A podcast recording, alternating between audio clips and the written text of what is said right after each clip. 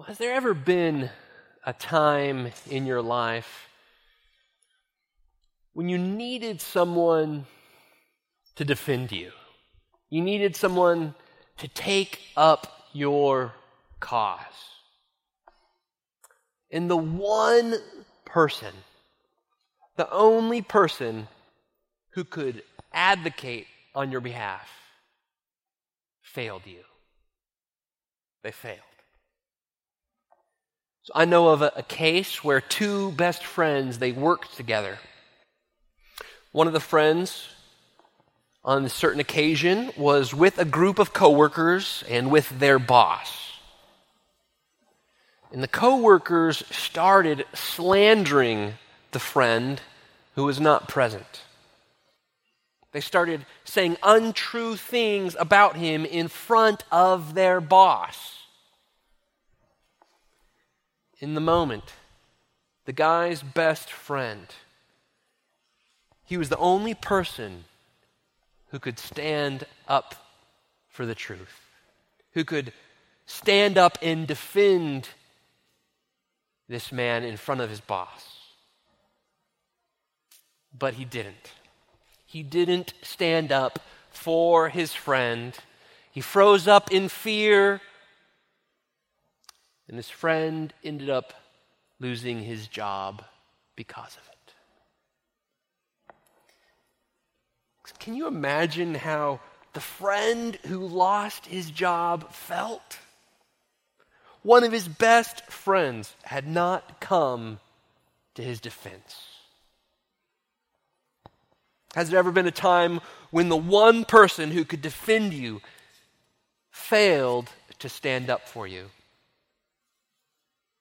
Well, today in our passage, we will see in Genesis 40 that though people will fail us, God is our faithful advocate. So we can walk by faith in Him.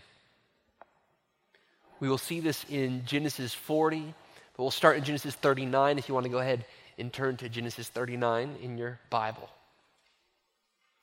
In chapter 40, we will see that Joseph is still stuck. He's still languishing in prison after having been slandered, framed by the wife of his master.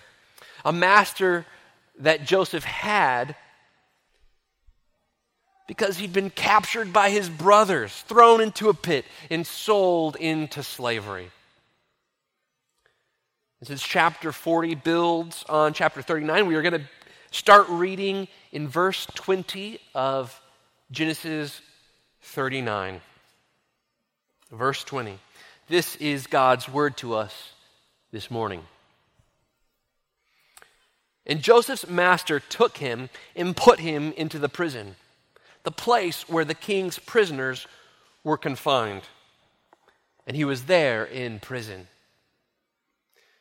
But the Lord was with Joseph and showed him steadfast love and gave him favor in the sight of the keeper of the prison. And the keeper of the prison put Joseph in charge of all the prisoners who were in the prison. Whatever was done there, he was the one who did it. The keeper of the prison paid no attention to anything that was in Joseph's charge because the Lord was with him. And whatever he did, the Lord made it succeed. Sometime after this, the cupbearer of the king of Egypt and his baker committed an offense against their lord, the king of Egypt. And Pharaoh was angry with his two officers, the chief cupbearer and the chief baker. And he put them in custody in the house of the captain of the guard, in the prison where J- Joseph was confined. The captain of the guard appointed Joseph to be with them, and he attended them. They continued for some time in custody. And one night, they both dreamed the cupbearer and the baker of the king of Egypt, who were confined in the prison each his own dream, and each dream with its own interpretation. When Joseph came to them in the morning, he saw that they were troubled. So he asked Pharaoh's officers, who were with him in custody in his master's house, Why are your faces downcast today?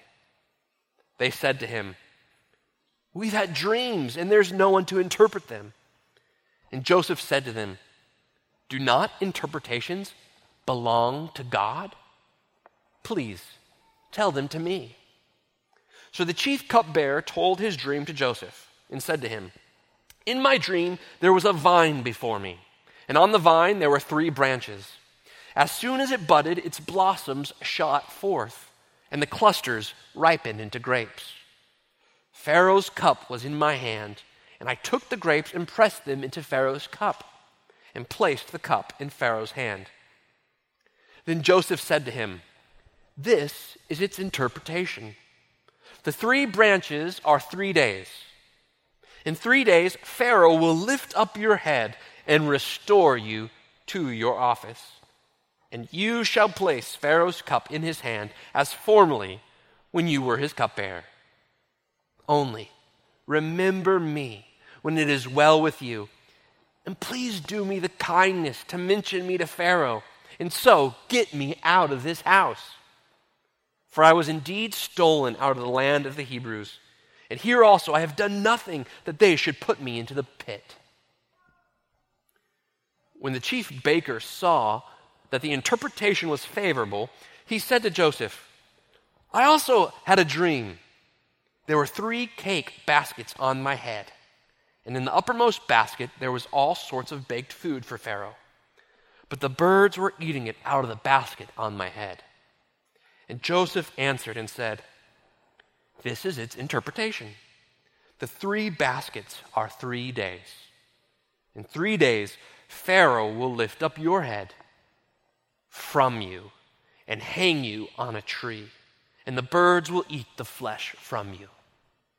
On the third day, which was Pharaoh's birthday, he made a feast for all his servants and lifted up the head of the chief cupbearer and the head of the chief baker among his servants.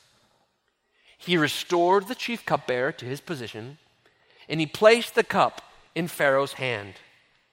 But he hanged the chief baker as Joseph had interpreted to them. Yet the chief cupbearer did not remember Joseph, but forgot him. This is the word of the Lord for us tomorrow. Morning. Let's go ahead and pray. Heavenly Father, thank you that every word of Scripture is inspired, it's breathed out by you, and it is profitable for us. And so we pray that we would profit this morning from your word as it's preached, as it goes forth, Lord. Change our hearts. Help us to see your glory in the face of Christ. Illuminate our hearts to this text this morning, we pray. In Jesus' name, amen. So, in this passage this morning, we see that though people will fail us, God is our advocate so we can walk by faith in Him. Our hope is not in mankind, our hope is in the Lord. For salvation is of the Lord. Even if people hate us, betray us, attack us, slander us, accuse us, frame us, we have nothing to fear. God is on our side. He is fighting our cause. We can relentlessly pursue His agenda, the cause of His eternal glory. For though people will fail us, God is our faithful advocate, so we can walk by faith in Him. And we'll see this through three things that the passage brings out for us. First, Joseph's faith. Second, the cupbearer's forgetfulness. And third, God's faithfulness. So let's first look at Joseph's faith. Though Joseph had been betrayed, sold, abandoned, framed, imprisoned, he still walks with steadfast faith in the Lord. His life it seems all but over. He is all but dead, and yet he still seeks to serve the Lord with all of his heart. Because he's faithfully serving the Lord and not men, first Potiphar and then the keeper of the prison, they trust him. They trust him to be in charge. Joseph was so faithful that God tells us in Genesis 39, verse 23, the keeper of the prison paid no attention to anything that was in Joseph's charge.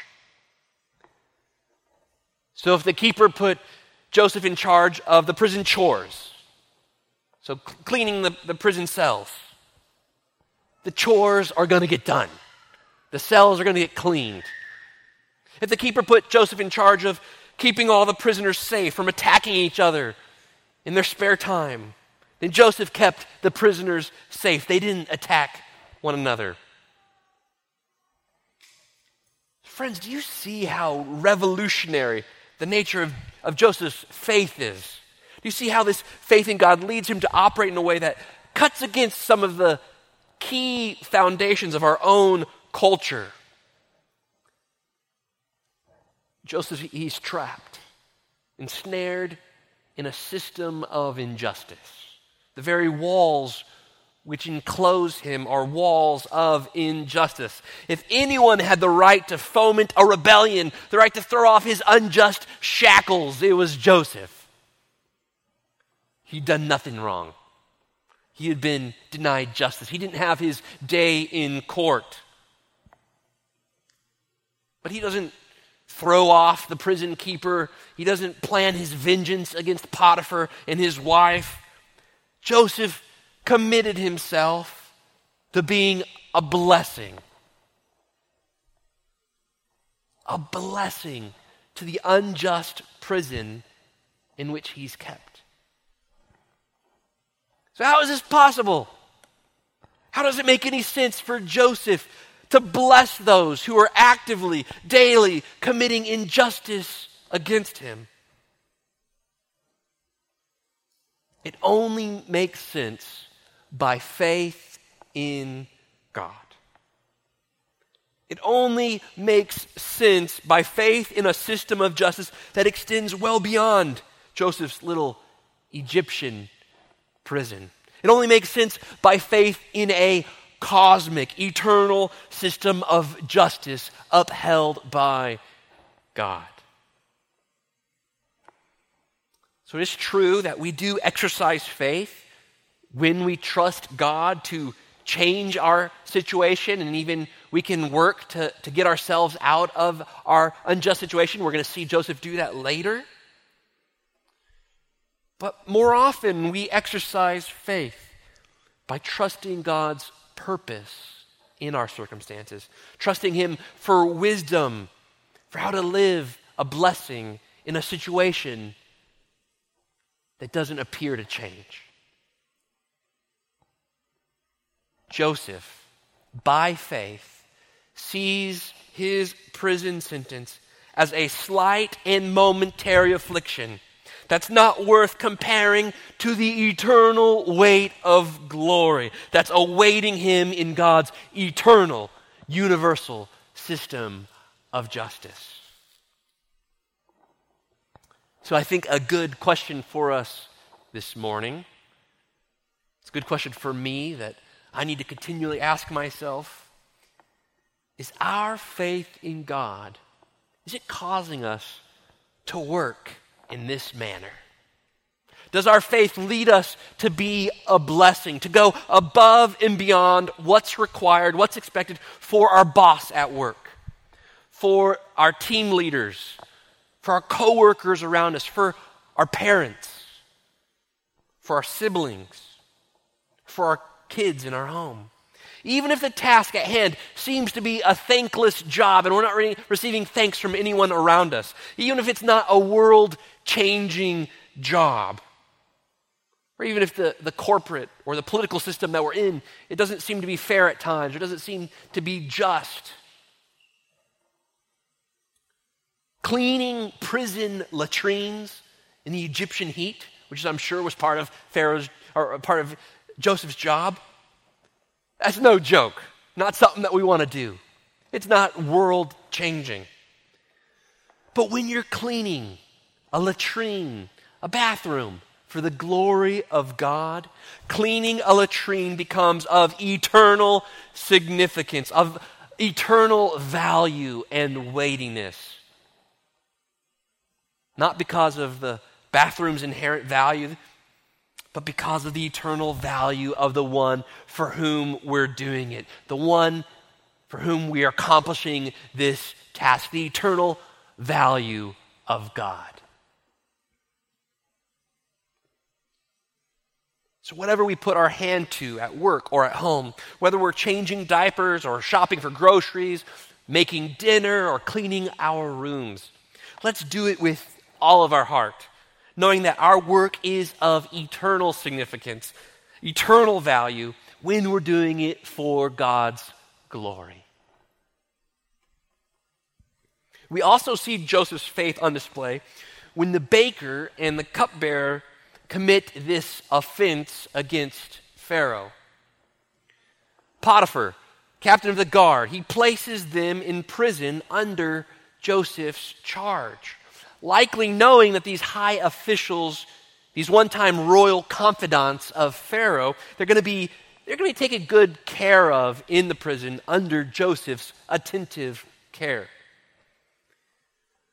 After these two royal officials, they both have their troubling dreams on the same night. Joseph again displays his faith in God with the response he gives to them in verse 8.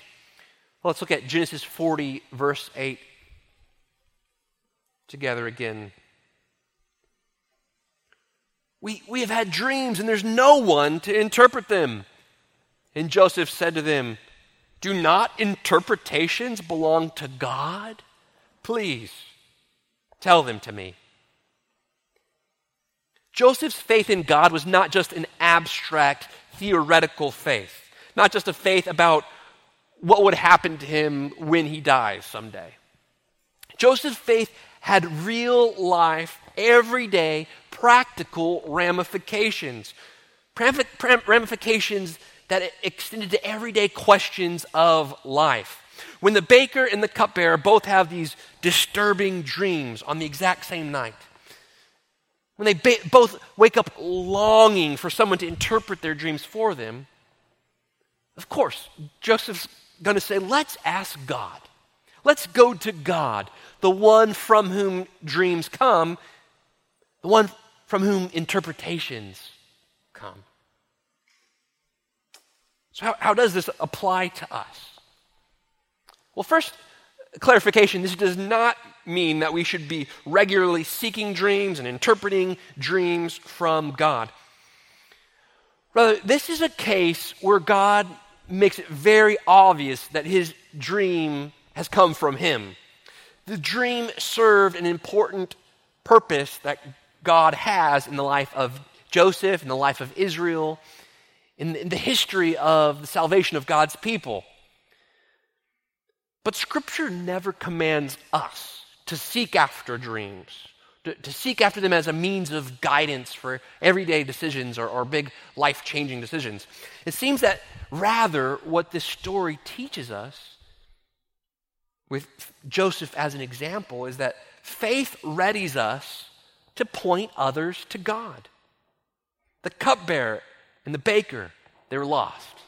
They're confused. They have no foundation. They're looking for an answer. They have no hope. And at the very moment of their need, Joseph's ready to step in and point them to the one who has the answer. To by faith point them to the only source of all wisdom in life God. For us, we can be ready when people are questioning, when they're looking for hope for guidance in their lives. We could be ready to point them to the only way to the Father, the light of the world, the glory of God in the face of Jesus Christ.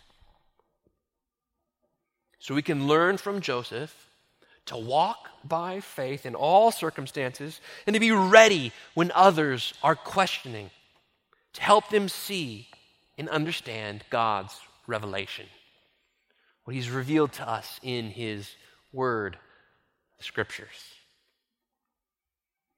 The second thing we see in this passage this morning is the cupbearer's forgetfulness.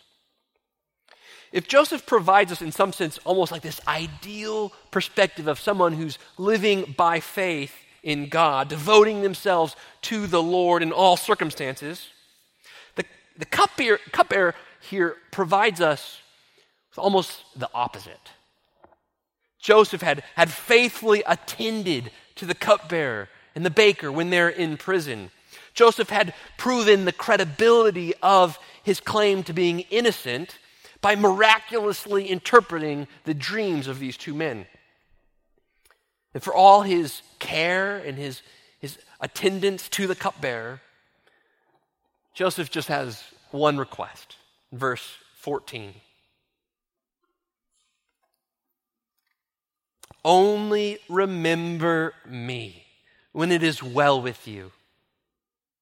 And please do me the kindness to mention me to Pharaoh, and so get me out of this house. So make no mistake, Joseph is serving the Lord faithfully. With, with seeming contentment, going above and beyond. He is being a blessing in this prison to the other prisoners, being a, a blessing to his master. But if he can find a way to persuade the authorities of his innocence, he's going to take the opportunity before him. However, when the cupbearer is released from prison, does the cupbearer remember him? No! He forgets Joseph. He completely it, he goes blank. For two whole years, he forgets Joseph.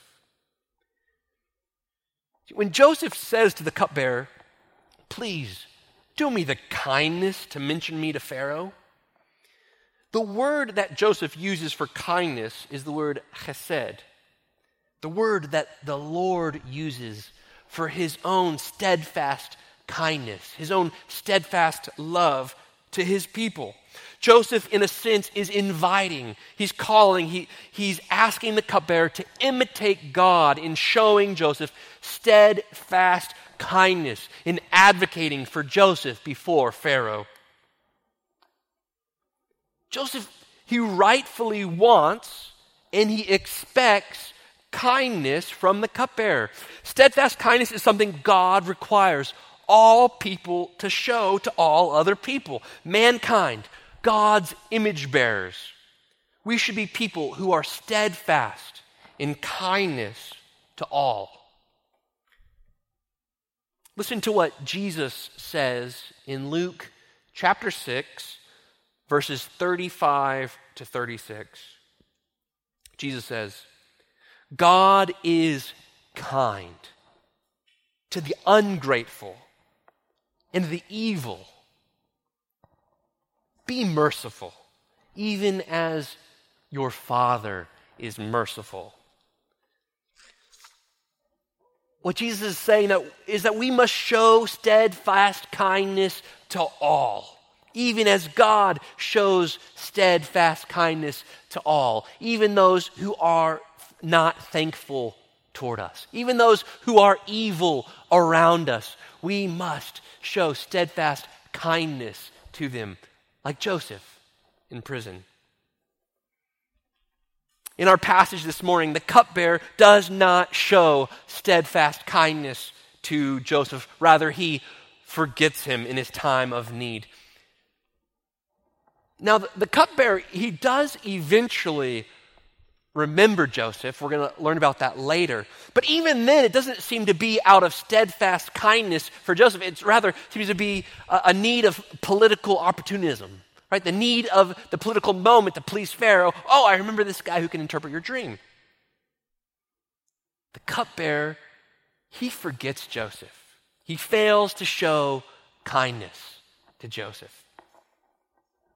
But God, God does not forget. We saw that at the end of chapter 39. God continued to show steadfast love to Joseph. So, this is instructive for us this morning. It's not wrong for us to ask others and even to expect others to show us steadfast kindness. But we can be tempted sometimes to put all of our hope in other people for the kindness we all need. But God is the only one who always provides steadfast kindness and always does it perfectly. God never forgets. God never halts. He never stops showing his love and kindness to his people. Listen to Isaiah 49, verses 14 and 15. But Zion said, The Lord has forsaken me. My Lord has forgotten me. This is God's people talking. They're saying, God forgot us. Now, this is God's response to them. Can a woman forget her nursing child? That she should have no compassion on the son of her womb? Even these may forget. Yet I will not forget you. A mother might forget to show kindness to her nursing infant, but the Lord will not forget his people. We've seen Joseph's faith and we've seen the cupbearer's forgetfulness. Now let's look more closely at the Lord's faithfulness, this faithfulness of the Lord that we've just been discussing. Even though the cupbearer did forget Joseph in prison, and, and though it could seem like God had forgotten Joseph in prison, the Lord had been and still is remaining faithful to Joseph even while in prison. God is behind the scenes, invisibly working as Joseph's loving advocate, working as the one who is unbeknownst to those around. God is working, upholding Joseph's cause. Let's look at just some of the ways that God's faithful advocacy was present to Joseph, even in the midst of unjust slavery, an unjust prison sentence.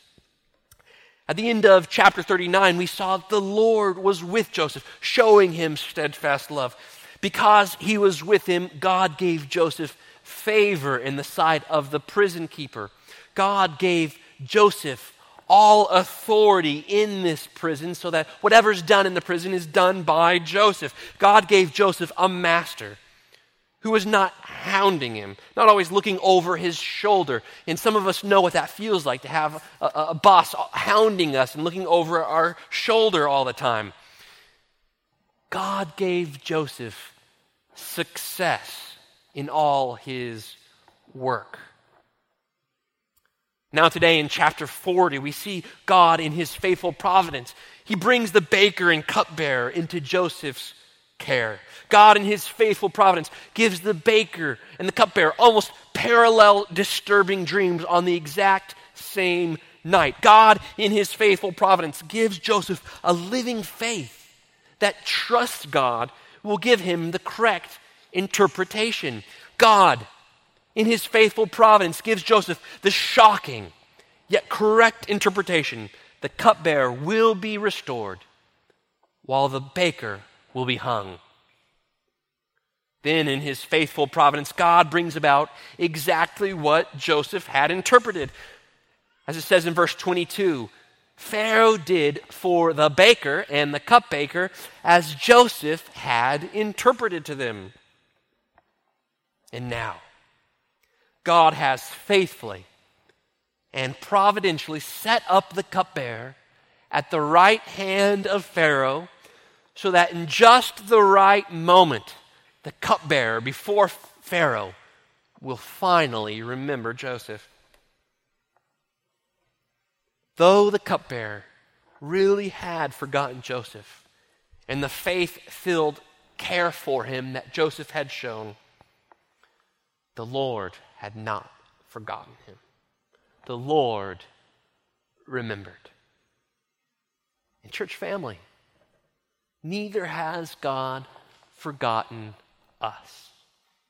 Jesus is God's ultimate statement of remembrance, of his faithfulness, of his steadfast kindness toward us, of his constant advocacy on our behalf. You and I, we may forget, we will forget. Other people may forget us and will fail us, but God did not forget us in our sin. In fact, when we had failed to show God the steadfast love and kindness that He deserves, in fact, we were His enemy, He had mercy on us and showed us His steadfast love by sending us His Son. Is this not astonishing grace? And still today, He continues to pour out, to pour out His kindness to us more than any other person in our lives. We can praise God for our faithful friends, for our faithful family, for our faithful church family who continue to go on loving us day after day. But even these people, the best of people, will fail. But the Lord will never fail us. Listen to Psalm 27, verse 10.